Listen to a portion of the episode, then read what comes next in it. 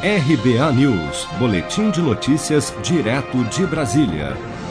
As vendas no comércio em todo o país cresceram 5,2% em julho, se comparadas a junho, registrando a terceira alta mensal consecutiva do setor, segundo dados da pesquisa mensal do comércio divulgada pelo IBGE nesta quinta-feira.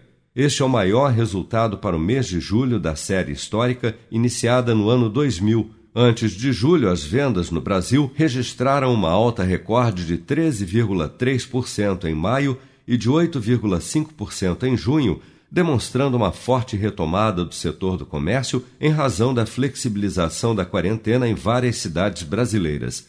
Segundo o gerente da pesquisa, Cristiano Santos, sete das oito atividades pesquisadas tiveram alta em julho. Esse aumento foi generalizado, foi em sete das oito atividades pesquisadas pela PMC, é, e a única exceção foi ah, o segmento de hiper e supermercados, que é, na verdade teve a estabilidade, teve 0% de crescimento. Se incluirmos ah, duas atividades do atacado, que a gente chama de então de varejo ampliado, além dessas oito, que são veículos ah, em motos, partes e peças e material de construção, ah, esse número também é positivo, ele é de 7,2, é, até um pouco maior do que o comércio varejista, e principalmente a partir do início da pandemia, que é março, é muito diferente dos anos anteriores.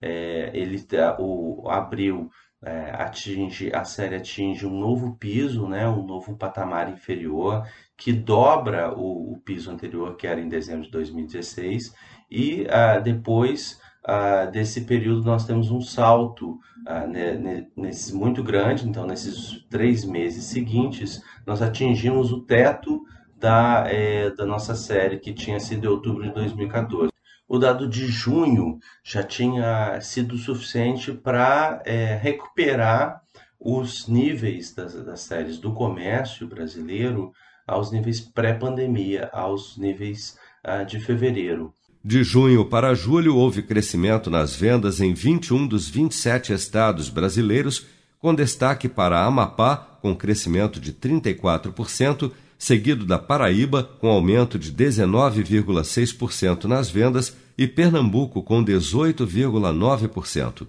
Três estados registram queda nas vendas: Tocantins, com menos 5,6%, e Paraná e Mato Grosso, ambos com menos 1,6%. Se você quer começar a investir de um jeito fácil e sem riscos, faça uma poupança no Sicredi. As pequenas economias do seu dia a dia vão se transformar na segurança do presente e do futuro. Separe um valor todos os meses e invista em você. Poupe com o Sicredi, pois gente que coopera cresce. Com produção de Bárbara Couto, de Brasília, Flávio Carpes.